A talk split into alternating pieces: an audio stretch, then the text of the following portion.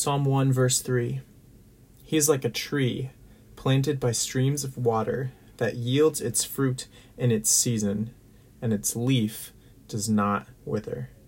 In all that he does, he prospers. So, verse 3 is still referring back to the blessed or happy man in verse 1.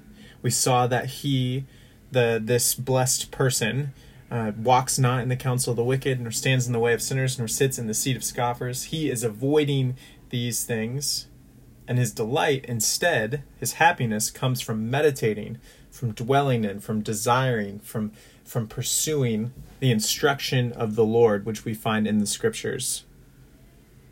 And then verse 3 now is going to show us that this person is like a tree planted by streams of water. So he is giving this illustration uh, of it's not this wild tree that's uh, off and, and doesn't have any nourishment, but there's a nourishment, a channel of water that is going into the roots of this tree. The roots are are dug deep, planted, having been planted. The the roots are there, receiving nourishment from the water of God's word.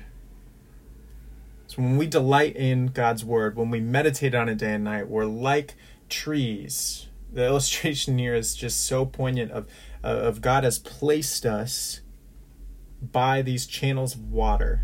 And then the tree is yielding fruit in its season.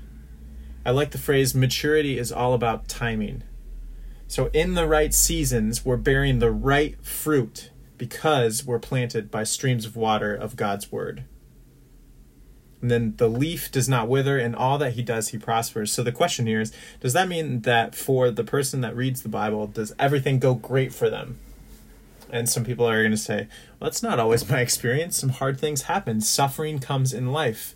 And the prospering here, the it going well, the succeeding, is that all is that idea of all things working together for good for those who love God and are called according to his purposes.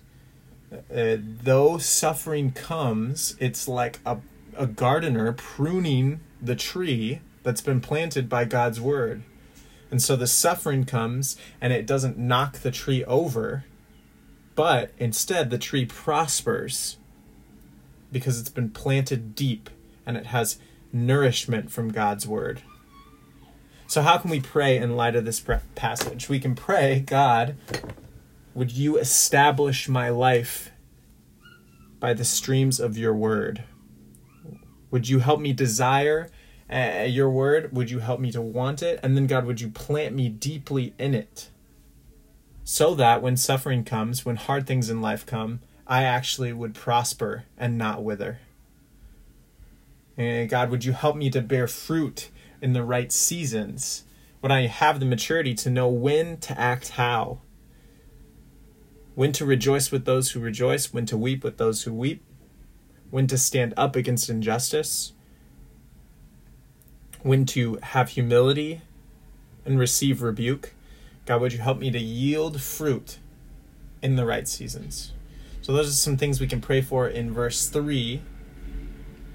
We'll look at verse 4 in the next podcast, and uh, the, we're going to transition from the way of the righteous to the way of the wicked.